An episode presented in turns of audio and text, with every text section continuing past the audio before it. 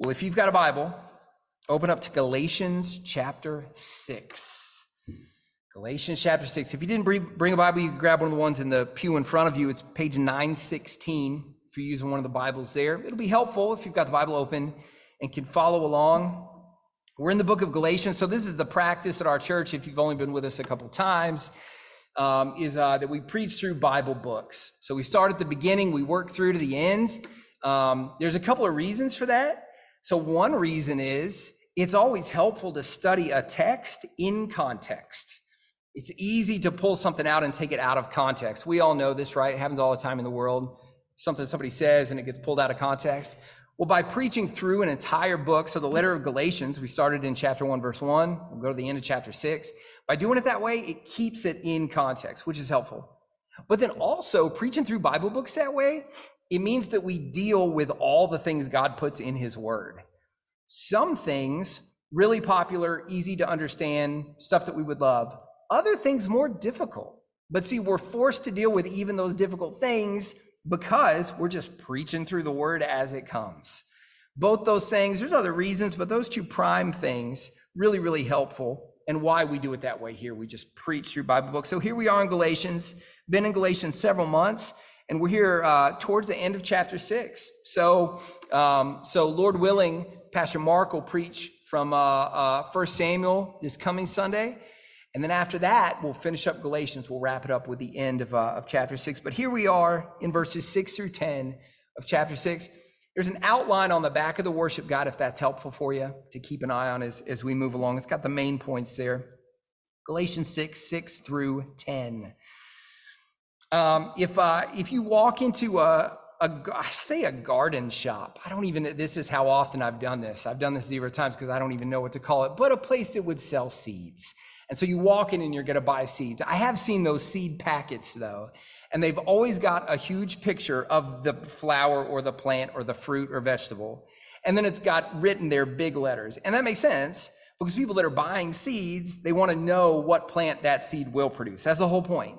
They want a certain plant, and so they go in to get the right seed, the seed that corresponds with that, with that plant. Well, in our passage, Paul compares the, the actions in our life. So the things that we do, the way we live our life, he compares it to seeds. And, and he says that every person, every person who's ever lived will end up being one of two kinds of, of plants. So a plant that's headed for eternal life or a plant that's headed for destruction. And most importantly, he tells us the kinds of seeds to sow in life that lead to being one kind of plant versus the other.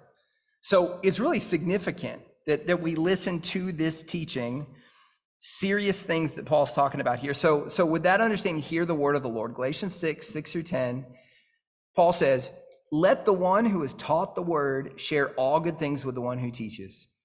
Do not be deceived. God is not mocked. For whatever one sows, that will he also reap. For the one who sows to his flesh will from the flesh reap corruption, but the one who sows to the Spirit will from the Spirit reap eternal life. And let us not grow weary of doing good, for in due season we will reap if we do not give up. So then, as we have opportunity, let us do good to everyone, and especially to those who are of the household of faith. Okay, so that's our passage. Here's how we're going to look at it. Here's the structure that kind of comes out of this passage. So we're we're going to start by going to the middle of the passage, which is a little bit unusual. Usually take it as it comes, but it seems wise this morning to go to the middle of the passage to see the main principle. And the main principle is what you sow is what you will reap. So the kinds of seeds you pitch out that's the kind of plant that's going to come up, right? What you sow is what you will reap. And then we're going to look at the three different groups of people Paul tells us to sow goodness toward, which is first, the one who teaches you the Bible, and then all people, second group, and then the third group, especially believers. And then the final thing we're going to look at, we're going to end with Paul's final exhortation for us to not give up sowing this kind of goodness because it will pay off. So that's the way that we're going to look at this passage. So we'll start with the principle, which again is what you will what you sow is what you will reap. So verse 7. He says, "Do not be deceived. God is not mocked. For whatever one sows, that will he also reap." Okay, so there's the principle. Whatever one sows, Paul says, that will he reap. And of course, he's not talking about sowing literal seeds and then having fruit produced from those plants. He's talking about the reality that our actions in life produce consequences, which is something that we all know, we see it all the time. And this is an analogy that's used throughout the Bible. This soaping, uh, sowing and reaping compared to the way we live our lives and that there's consequences for our actions. So, Sam read earlier from Proverbs 22. This is the last verse he read, Proverbs 22, verse 8. Whoever sows injustice, pitches out those seeds, will reap calamity. So the, they're talking about there in Proverbs, if you live your life taking advantage of people and being unkind and being dishonest, that kind of life will produce calamity. It will produce trouble. So bad actions will produce bad results. When Israel had been continually disobedient to the Lord, listen to what the prophet Hosea says. He uses the same analogy. Hosea chapter 8, verse 7. For they sow the wind, and they shall reap the whirlwind. He uses the example of wind to make the same point. You know, if you're sowing the seeds of wind, don't be surprised if there's going to be a tornado that comes back at you. Bad actions will produce bad results. He gives the flip side, the good version of it, in Hosea 10, verse 12. And there he says, Sow for yourselves righteousness so you can reap steadfast love. The prophet Isaiah, he includes both good and bad. Same illustration, Isaiah 3, verse 10. Tell the righteous that it shall be well with them, for they shall eat the fruit of their deeds. Woe to the wicked! It shall be ill with him, for what his hands have dealt out shall be done to him. So, what you sow is what you'll reap. And we don't need the Bible to tell us this. This is the way that the world works. We see it all the time, right? So, so if you're a young person here, if you're in school and you've got a test in a difficult subject and you don't study, you typically don't do well on that test. So you're reaping the thing that you sowed. Actions have consequences, right? Or if you're kind of mean to one of your friends, that relationship with that friend is going to feel a little bit strained. Same thing, you reap what you sow. We know this is grown-ups. So I remember in Maine, uh, uh, I I never had to worry about weight things and uh, wait like W E I G H T weight things. And um, we one of the pastors in Maine and his wife told me you can do that now, but they said wait till you're 40 and then things are going to change. And I remember sort of being like, I'm sure that's true, but inside I was like, that's not true. That's not going to happen. That's going to be fine.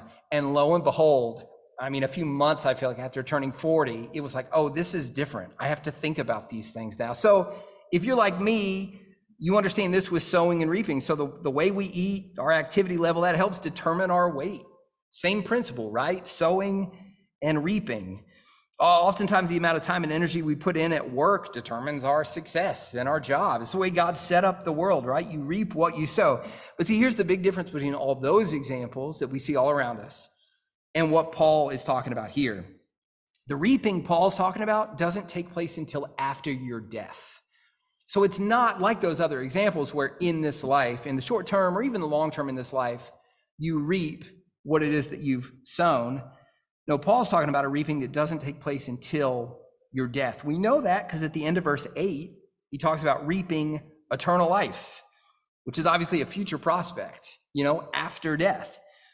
And if you're here and you're, you're not a believer, you don't know what you think about Jesus, I wonder if you ever think about that. You know, what does happen after I die. It's so easy. This world's all around us. So it's easy to walk by sight, only think about this world, the here and the now.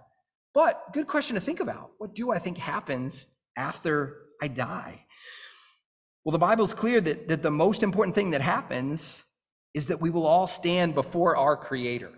So in an instant, we'll stand before the one who, who made us, and all of a sudden, the most important thing in your life will turn out to be what the Lord thinks about you. Something that's kind of easy to not think about much in this life. But standing before the Lord, all of a sudden, we will all realize this was the most important topic of thought that I had in life is what the Lord thinks about me. So, so whereas our good or bad actions have lots of immediate results or long-term res- results in this life, the kind of actions Paul's talking about, their ultimate results won't be seen until your earthly life is, is done. So look at verse 8. He says, For the one who sows to his own flesh will from the flesh reap corruption. But the one who sows to the Spirit will from the Spirit reap eternal life. So, the kind of life you lead, this is just summing up what Paul just said. The kind of life you lead, the kind of life I lead, will lead to either eternal death or eternal life. Paul says the one who sows to the Spirit will from the Spirit reap eternal life. Now, that doesn't mean the kind of life the Christian leads is the basis for getting into heaven. It'd be easy if we only had this verse, we'd probably think that. But no, we have a whole Bible that gives us context for this verse. Now, Paul's made it super clear all throughout the letter of Galatians the sole basis for getting into heaven is the work of Jesus. We understand our work is always broken. Even as Christians, we still sin, we fall short. It happens all the time. Our motives are mixed, even as Christians. No, the, the only one who has a perfect track record is Christ. That's what we need. He's, he's the one who gives us that innocent verdict. When we trust alone in Christ alone, that's the good news of Christianity. That's the gospel. We trust alone in Christ alone. We're given his righteousness. He paid for our sins on the cross. That's the sole basis for why anybody will get into heaven, right? So Paul's not undercutting that. It's exactly what he told us back in chapter 2, verse 16. He says, We know that a person is not justified by works of the law, the good things you do in this life. We're not justified by that, but through faith in Jesus Christ. But we also understand that, that faith in Christ, a living faith, produces good fruit. So, the kind of faith that's a true faith is a living faith, and living things produce fruit. So, we have a tree in our backyard right now that there are not many leaves coming off of that tree. And so, we're thinking, okay, that tree is probably dead, could be dead. We need to take care of that tree. How do we know that? We don't have to dig into the soil or, you know, do some kind of test on the tree. No, it just quit producing fruit. So if something doesn't produce fruit, it's, it's not alive. So, so that's the idea here. The great Protestant reformer Martin Luther, he said it this way. He said, although we're justified by faith alone, the faith that justifies is never alone. It brings good works along with it. And in fact, for, for the person who says they're a Christian, even thinks that they're a Christian maybe, but doesn't have any fruit of that belief in their outward life, Paul says in verse 7 that person is mocking God. So that person is, is acting like they're going to trick him. But God is never tricked, right? God's never fooled.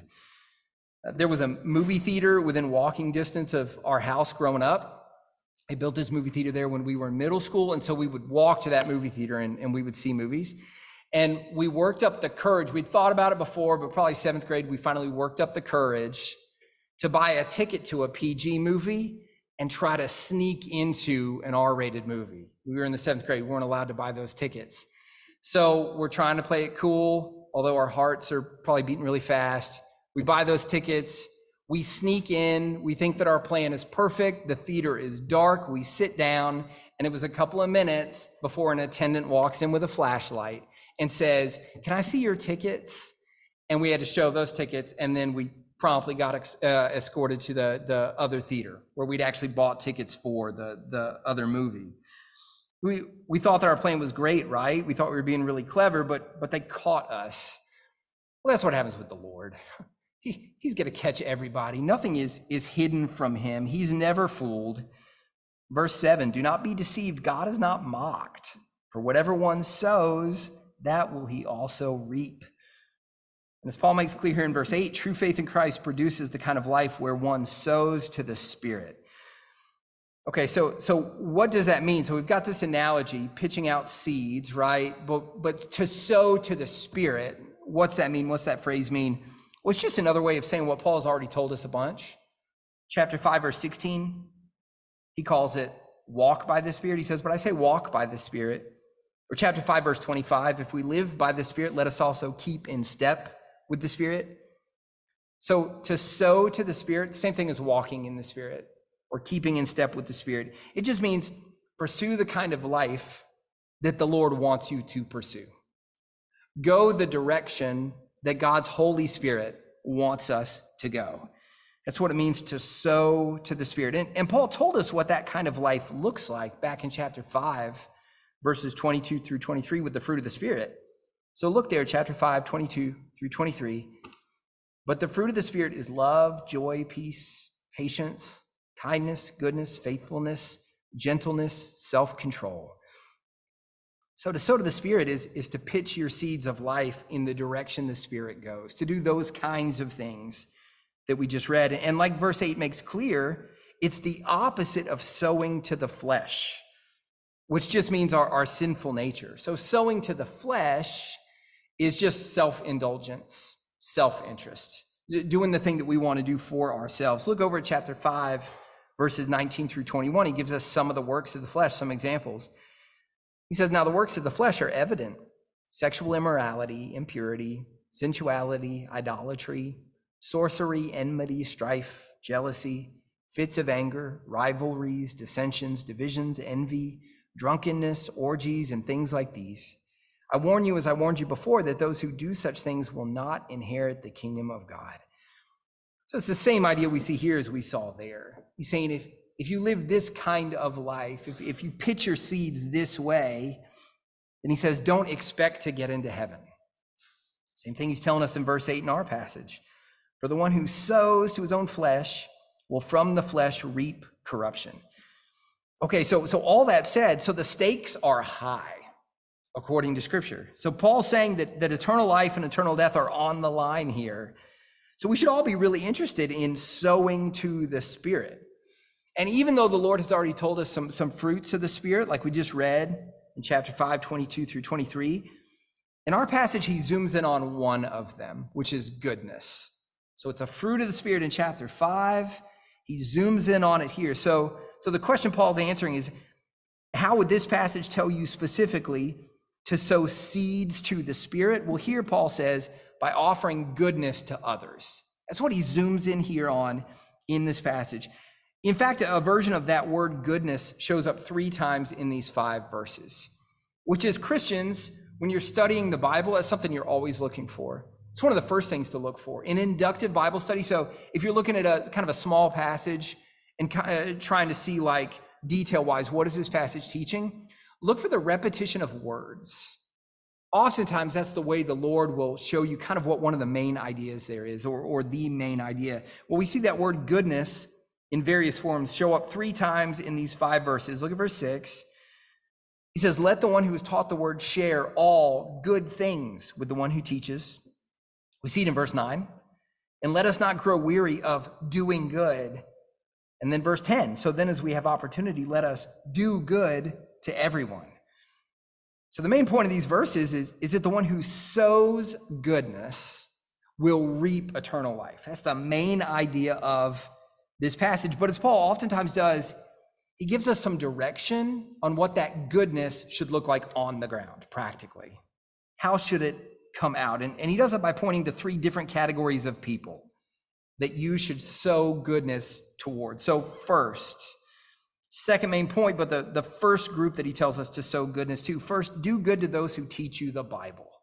Verse six let the one who is taught the word share all good things with the one who teaches. Okay, this gets at a theme we see all throughout Scripture.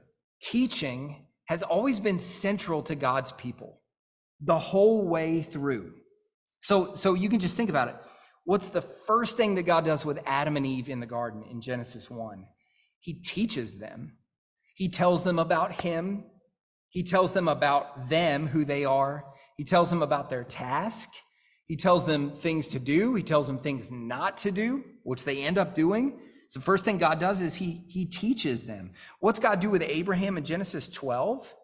He teaches him about the covenant promise that he's making to Abraham and what that means, what that covenant will do and how it'll build God's people. He teaches him.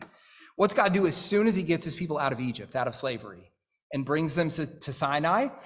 He uses Moses to teach them God's law, to bring God's word down to the people. The second half of the Old Testament, completely taken up with the prophets. So all those funny names, big books, the major prophets, and then the smaller ones, the minor prophets, not because they're unimportant, but because they're smaller. All the prophets are doing is taking God's word to God's people. It's the second half of the Old Testament. How does Jesus sum up the purpose of his earthly ministry? Probably a lot of people wouldn't know this. If you just asked somebody who thought, yeah, I'm pretty familiar with Jesus, and you said, what do you think Jesus' ministry was about? What was the main thing he was trying to do in his earthly ministry? Well, Jesus answers that question for us. Mark chapter 1, verse 38. And he said to them, Let us go on to the next towns that I may preach, for that is why I came out. Okay, so teaching, it's always been central among God's people. So, so it's no surprise that in local churches like this one, in local churches of Jesus Christ, he wants teaching to be central. So you can just think about think about the end of the Gospel of John, where Jesus is talking with Peter, and he asked Peter three times, Do you love me? It's probably because Peter denied him three times. So Jesus is making that connection there. Peter keeps saying, Yes, I love you. You remember what he asks Peter to do? He says the same thing three times. He says to Peter, Feed my sheep. Which, of course, what Jesus means by that is teach them the word, feed them with the bread of life, which is me and my word in scripture. And see, that's exactly what the New Testament office of pastor is supposed to be about teaching the word. So, so you'll probably remember, but in Acts 6, there's this problem in the church in Jerusalem, the first Christian church ever, where the Greek speaking widows are being overlooked. So there's this ministry where food is being given to widows, because in the first century, widows couldn't, they didn't have much recourse, they couldn't take care of themselves. So food's being given by the church to widows, but the Greek speaking widows were kind of being overlooked. And so in God's providence, the church leaders uh, raise up this other office of deacon to take care of some of those practical necessities in the church. But, but listen to what the, the pastors in that situation say. They say, it's not right that we should give up preaching the word of God. That's why the office of deacon was created in God's providence, so the practical needs of the church could be met, but the pastors would still be free from those tasks in order to study the word and to teach the word. It would not be right that we should give up preaching the word of God. Listen to what Paul tells this young pastor Timothy about his pastoral task. Paul sums it up for him. 1 Timothy chapter 4 verse 1. I charge you in the presence of God and of Christ Jesus, who is to judge the living and the dead, and by his appearing in his kingdom, preach the word. That's why among the moral qualifications to be a pastor, so 1 Timothy 3 and Titus 1, we see these lists. Hey, if if you want somebody to be a pastor, they have to be this kind of person. They have to have these characteristics. But one of the things it says is they have to be able to teach, because that's central to the task of a pastor. So, so why, why is the task of teaching, why is it central in God's plan for his people? Well, it's because God's word is central to his plan for his people. And that's because it's God's word that brings life. So again, let's go back through the Old Testament and just see where that theme comes up. From the very beginning comes up time and time again.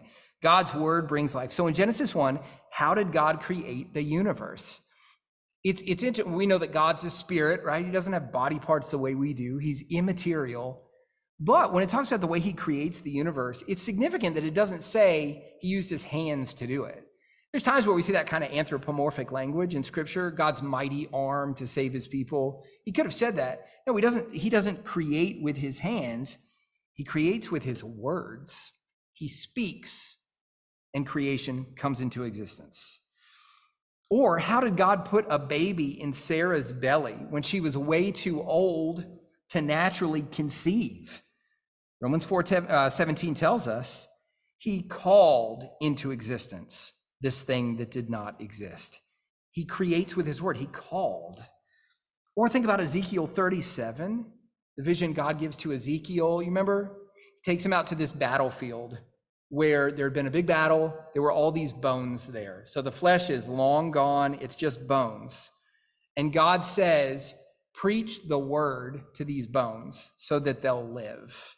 And so Ezekiel preaches, and then God brings those bones up and puts flesh on them. Isn't that a great picture? That's what the Word of God does. It brings life. And if you're a Christian, that's how God created spiritual life in you, was through His Word. Listen to 1 Peter chapter 1, verse 23. You have been born again, not of perishable seed, but of imperishable through the living and abiding Word of God. So if you're a Christian, God created spiritual life in you with his word. That's the thing he used to bring you back from the dead, to give you new birth same way he created the universe. And of course, that's what he uses to nourish that spiritual life in you. So don't forget what Jesus says. Satan's tempting him, is what Jesus says, Matthew 4, verse 4. Man shall not live by bread alone, but by every word that comes from the mouth of God. So, so for all these reasons, God has given the office of pastor to the church. God, God's intention is that particular local churches will find groups of men who meet the qualifications to help lead and shepherd that church primarily through teaching God's word. It's the main thing pastors are supposed to do. But the, the ideal situation is at least for one of those elders or pastors, those words are used interchangeably, talking about the same office in the New Testament elders, pastors, overseers, all talking about the same office. Ideally, one of those guys can be set apart where he doesn't have to have another job and full time, he can be giving his time to the study of the word and teaching the word. So we see that even with Timothy when Paul writes to him. There were other elders in that church, but it looks like Timothy was set apart to be able to uh, to give his time to that, uh, so that he didn't have to provide for his family in in other ways. And we see this in the Old Testament with teachers of uh, of God's people. So we see it with the Levites, who were the priests. They were set apart for that task. So the other Israelites were giving part of their money so that the Levites could be set apart to perform that task. We see it with the prophets in provision for them. So you can think of the way that God provided for Elijah through that widow giving him food in 1 Kings 17. Or what Jesus says when he sends out the 12 apostles to preach to the surrounding towns. Luke 10 7. He said, and remain in the same house, his direction to the apostles Remain in the same house, eating and drinking what they provide, for the laborer deserves his wages. And so, this, this is the first ex- example Paul gives for how we can sow to the Spirit in this life by doing good to those who teach you the Bible. It's the first thing he says here. I'll look again at the particular command, verse 6. Let the one who is taught the word share all good things with the one who teaches. Paul uses that verb share. Most places, when he uses that, he, he's talking about money, he's talking about financial provision. You see that in Romans 12, 13, and Philippians 4, 5, among other places. The, the idea is that Christians should be, do, uh, should be sure that, that they're doing what they can with their resources to take care of their pastors who have been set apart for the work. And so, who, who don't have recourse to other employment to take care of their family, their job, is to pastor the church. So he's saying to Christians, be sure that you're providing for those guys' needs. It's the same teaching we see in 1 Timothy chapter 5, verse 17. And there Paul says, Let the elders who rule well be considered worthy of double honor, especially those who labor in preaching and teaching. For the scripture says, You shall not muzzle an ox when it treads out the grain, and the laborer deserves his wages. So Paul says, sow seeds to the Spirit by doing good to those who preach you and teach you the Bible. And, and as the one who is set aside to preach the Bible, so this is my job, which is crazy, crazy that I get paid to do the thing that I do. It's one of those things I used to tell the folks in Maine this, where I kind of just hope that you guys don't realize how crazy this I mean, the Bible says to do it, so, right? But I might sometimes I feel like I might as well be a baseball player, like a, major league baseball player, like getting paid to play baseball. I get paid to study the Bible and to meet with people and to try to encourage people in their faith and then to preach and teach, which is an incredible thing. But but as the one where this is my job, I can say and boast in the Lord for it. This church is really faithful at obeying this command. So we we don't take this for granted. I have so many children. And this church is so good at providing for my family. We don't take it for granted. We, we boast in the Lord for that. And of course, the pathway for that, the, the way primarily that members of this church get to participate in that is, is through regularly giving to the, to the church. So, setting apart a, a full time pastor, it's not the only thing we do with our budget, but it is one of the things we do with our budget. And, and verses like this make it clear that it's one of the most important things we do. And so, if, if you're a member of Cornerstone, you get to fulfill this command in part by regular financial giving to the church. Paul actually uses this, uh, this illustration of sowing and reaping to talk about giving monetarily to the church. He does this in Second Corinthians chapter 9, verse 6. And there he says, Whoever sows sparingly will also reap sparingly. And whoever sows bountifully will also reap bountifully. Each one must give as he has decided in his heart, not reluctantly or under compulsion, for God loves a cheerful giver. Same kind of thing he's telling us to do in verse 6 in our passage. Let the one who is taught the word share all good things with the one who teaches. But it is good to take a second to recognize, for the purpose of this command, this isn't motivated primarily by who the pastor is. So I hope that you guys like me. I've never seen anything different. You know, I, I, I hope and trust that that'll continue, but the motivation to give and, and support the, the care of the pastor, it's not primarily because of his person or his character or anything like that. It's primarily because of the task. That's the important thing, is the task. So the, the staff pastor, the one set apart to, to preach and teach the word, uh, is the one who's bringing that word to the people. And it's interesting, verse 6, and verse 6, Paul could have said, share all good things with the elder or the pastor, but he doesn't focus on the title. He focuses on the task. Share all good things with the one who teaches. So, all that to say this the reason a church supports a pastor is because the church values the Bible. It's not so much the pastor, no, it's what the pastor brings, it's, it's the word. And so, through that support, we're really sowing seeds to God's word, trusting He's going to accomplish good in our church through the preaching of Scripture. So, so sow to the Spirit by doing good to those who teach you the Bible. Second group of people were called to sow goodness toward, do good to all people. Sow goodness to all people. Look down at verse 10. So then, as we have opportunity, let us do good to everyone Okay, so the, there's a unique responsibility to, to love fellow Christians in kind of a unique way. We're going to talk about that in a minute. But before the Lord goes there, he gives us this general call to do good to everyone. And if you're a Christian or if you're a non Christian who's familiar with the Bible, this call will not be surprising, right? Because God loves all people. God does good to all people. Listen to Matthew chapter 5 verse 45. There, Jesus says, Your Father makes his sun rise on the evil and on the good, and he sends rain on the just and on the unjust. The idea is God is good even to his enemies. He provides even to people who don't like him, which just compare that with our culture.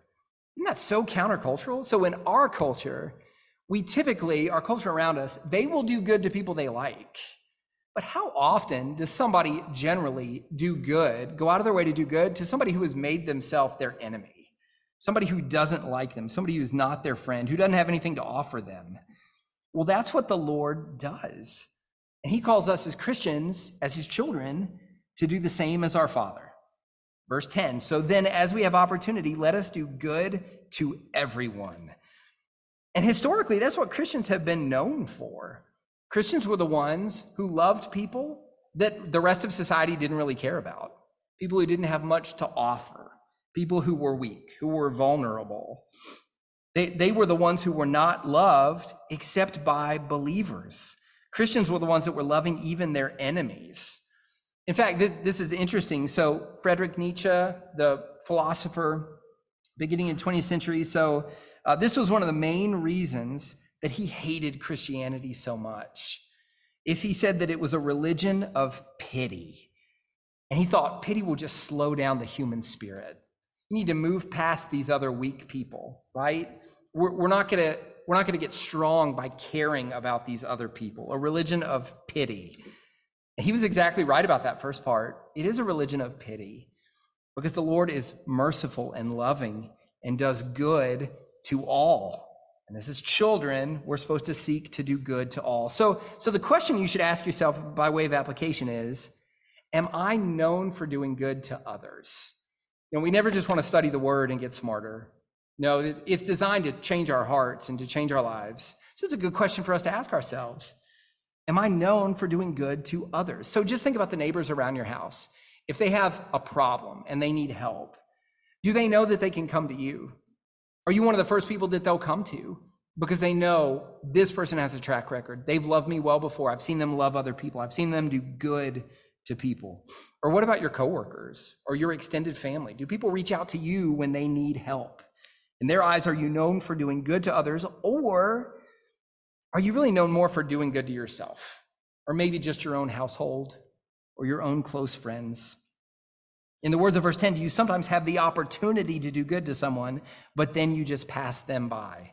And I did this this past week. I was telling Tim last night. So I'm driving home, and I don't remember what, I think I was trying to get home to do yard work. We got these pine needles, and we were going to put them down, and it was supposed to rain. It didn't rain, but they had said it was going to rain. And so I'm driving by, and there's a car on the side of the road with their hazard lights on. And so instantly I think, oh, I hope that person's okay. But then I weigh my options. And I think, best case scenario, I pull over, the kids aren't with me. I could easily do this. And I walk back and I check on this person. But then I weigh that against the thing I'm going to do. And I think, oh, but I've got my plans. And I got to get home and put down those pine needles. And I need to do it before it rains. And so I look in the rearview mirror and I see that they have a cell phone. And then in my head, I was like, oh, they'll be fine. And I just go right along and almost instantly feel some conviction because I've been studying this passage all week long. It's the worst part about being a preacher is that you're just shown your sin so regularly throughout the week. And it is difficult to bring the word of the Lord on a topic where you regularly fall short. And that's just the design of it. God knows preachers are humans and sinners and that sort of thing. But I had, Paul uses that word opportunity. As you have opportunity, do good to everyone. I had the opportunity and I sinned. I didn't take the opportunity. So sometimes I bet you're like me, where you don't take those opportunities. Well, this passage is telling us don't do that. Instead, be like the Good Samaritan. Remember that in Luke 10? Who inconveniences himself to help somebody who needs help. And of course, that's exactly what the Lord did for us before we were trusting in Christ. So before you were a Christian, and remember, none of us is born into this world as a Christian. We all come into this world as non believers. That's our, our natural bent, is to be opposed to the Lord. Before you were a Christian, you, you were spiritually destitute. And the Lord came and got you, didn't he? Not because of anything you did. He came and got you because he, in love, saw that you needed help. The Son of God became a man and died on the cross for your sins in order to save you. Romans 5 says it this way while we were still weak, while we were his enemies, Christ died for the ungodly. And sow it's no surprise God's Spirit's pointing us in the same direction. So, so to the Spirit by doing good to all people. But Paul does privilege a smaller group inside of that bigger group. Verse 10. So then, as we have opportunity, let us do good to everyone, and especially to those who are of the household of faith. And this is the final group we should do good to do good to fellow believers. So, so as Christians, we should do good to everyone, but Paul says, but especially to those who are of the household of faith, which means fellow believers. Household of faith, the family of Christ is what he's talking about. So there's there's a priority here. If you're a Christian, your responsibility is ratcheted up when it comes to care within the body of Christ. We see this even in the Old Testament laws for Israel. This is Deuteronomy 23, verse 20, laws about interest payments. There, the Lord says, You may charge a foreigner interest, but you may not charge interest to your brother. So, those within God's people, the Lord's saying, You can't charge interest to one another. It'd be like charging interest to your, your literal brother or sister, which may be sometimes an okay thing to do, but generally a weird thing. If your blood brother or sister needs to borrow money and then you're charging interest, right? They could charge interest to somebody else, but not a fellow Israelite. The, the standard care within God's people is ratcheted up. Verse 10 again. So then, as we have opportunity, let us do good to everyone, and especially to those who are of the household of faith. And there's an analogy to this everybody will understand, and, and it's the picture of the literal family. So, in the same way that you are responsible for your own children, or spouse, or grandchildren, or nieces and nephews, before you're responsible for the neighbor's kids. It's the same thing here. We're responsible for those in the body of Christ in a unique way. We have a special responsibility there, and especially within our own local church. And that's because, of course, in Christ, we've become a family. In the words of verse 10, we've become a household. Listen to the way Jesus says it in Mark 10 29. It says, Truly I say to you, there's no one who has left house or brothers or sisters or mother or father or children or lands for my sake and for the gospel. So he's, he's talking about Christians who get called maybe into some particular ministry, they become missionaries and they have to leave family. So he says, okay, there's nobody who's done that who will not receive a hundredfold now in this time houses and brothers and sisters and mothers and children and lands. The idea is when somebody becomes a Christian, they gain a huge family. They gain a familial relationship with everybody else who's trusting in Christ. That's why the, the scriptures use the term brother and sister to talk about the, the family of God.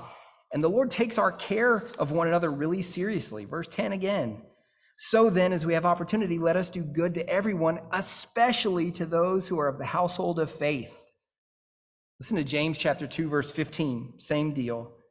He says, If a brother or sister, meaning a fellow Christian, is poorly clothed and lacking in daily food, and one of you says to them, Go in peace, be warmed and filled, without giving them the things needed for the body, what good is that?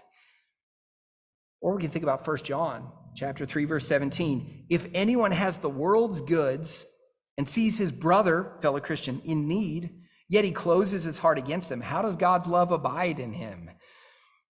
So do good to those who are of the household of faith. Do good to, to fellow believers. So to start, pray for one another. It's honestly, this isn't just a, a pietistic thing. This is true. The best thing you can do for one another is pray for one another. Period, paragraph. It's the best thing we can do for one another because the most significant thing that's going on in your life is always your heart. It's the thing the Lord cares about more than anything else. And we can't get to one another's hearts. But you know who can is the Lord. So we pray for one another, pray for spiritual growth. Pray for your brothers and sisters that we cling to Christ, that we grow in the gospel together. So pray for one another, but also speak the word of the gospel to one another. encourage your brothers and sisters to fully trust in Christ. R- remind one another how good the gospel is. So those are ways we can do good to one another, but also do material care.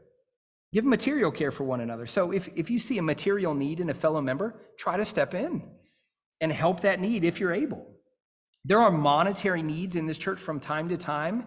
You can let me know if you want to be on the list of people that I contact when there's one of those needs, where I'll say, hey, so and so has this need. Can you help out? So let me know if you want to be on that list. I start with that list before I look for maybe getting benevolence from the line item in the church budget or, or look somewhere else. That's a really practical way that you could help to love one another inside of, uh, of this body. If you're a female, find one of the moms with young kids offer to watch her kids for an afternoon or a morning so she can get things done, right? Offer to bring supper to a family that you know has lots going on. We have several members who are unable to drive. Let me know if you're willing to give a ride to one of those members where they can come and do what we get to do every Sunday because we're healthy folks and we can drive, but they can't do unless somebody will help them do it. Let me know if, if you're willing to do that. There's all sorts of ways we can do this, right? But we are called to do unique good to fellow believers. And that comes standard with the Christian life, that kind of love for brother and sister in Christ. Listen how Paul says it.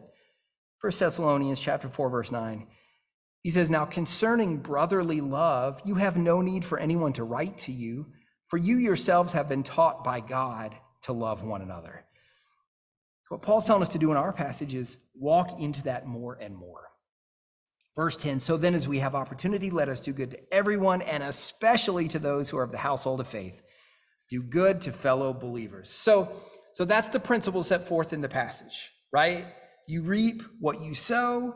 We're supposed to sow goodness toward people. Paul gives us these three different groups, not an exhaustive list, right? We do good in other areas, but but three areas that our passage focuses on. Do good to those who teach you the Bible, do good to all people, do good in particular to fellow believers. But one final point this morning is a reminder why we should do this. What's the motivation? Fifth point don't give up because it will pay off. So actually, sow goodness and don't give up because it will pay off. Sowing to the Spirit in these ways, living this Christian life, it will pay off. Verses 8 and 9, last thing we'll look at. For the one who sows to his own flesh will from the flesh reap corruption. But the one who sows to the Spirit will from the Spirit reap eternal life. And let us not grow weary of doing good, for in due season we will reap if we do not give up. So we can be honest, it is difficult to do good to others. It was much easier for me to just drive home and not pull off the side of the road and offer help where they might take me up on it. And those kinds of situations can take a while. Doing good to others is hard, oftentimes, right? But God gives us a motivation here in verse 9 to do good. For in due season, eventually, we will reap if we do not give up. And again, the thing he's talking about reaping is eternal life, as we're told at the end of verse 8. In our passage, that's the motivation the Lord gives us for doing good. And the Lord speaks this way in lots of other passages of, of Scripture, too. So, sort of conditional statements like this if you do this, then this. You can usually locate them because of the word if. Lets you know there's a conditional statement. If you do this, then this. So, for in due season we will reap if we do not give up. Listen to 1 Corinthians 15 1. Same kind of statement. Now I would remind you, brothers, of the gospel I preached to you, which you received, in which you stand, and by which you are being saved, if you hold fast to the word I preached to you. Or Hebrews chapter 3, verse 14. He says, We've come to share in Christ if indeed we hold our original confidence firm to the end. So, so having a life that displays your trust in Christ will pay off. That's what he's telling us here. Having a life that displays your trust in Christ will pay off, but only if you have a life that displays your trust in Christ. For in due season we will reap if we do not give up. So, in the words of verse 9, don't give up. It's the last thing we're told here. That's the imperative. Don't give up. Like Paul says a phrase earlier, don't grow weary of doing good. And you might feel weary right now. You might think, why am I continually doing this? Why am I being selfless? Why, why am I continue to love people that are difficult to love?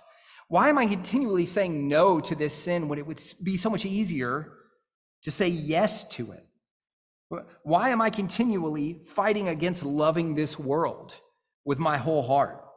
It'd be so much easier to just walk by sight and put all my hope in the stuff in front of me, right? In money and possessions and family and career. Why, why am I fighting that? Why am I doing this heavy lifting? Well, the Lord's saying you're doing this heavy lifting, lifting because it'll be worth it. You're doing it for the same reason that farmers work hard, because the harvest is coming.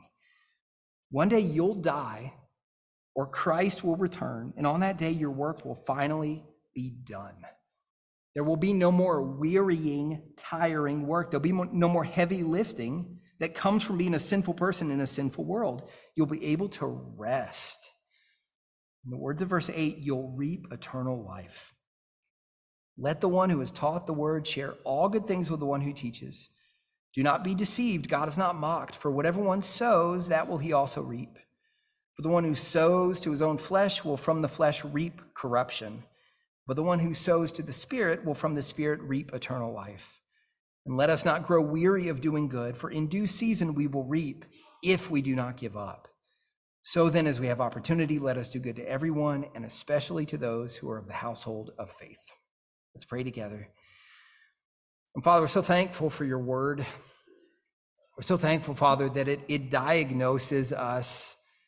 So every place where we sin, every place we fall short, Scripture shows that to us. And, and we understand how much we need that because by our very nature, we are proud people.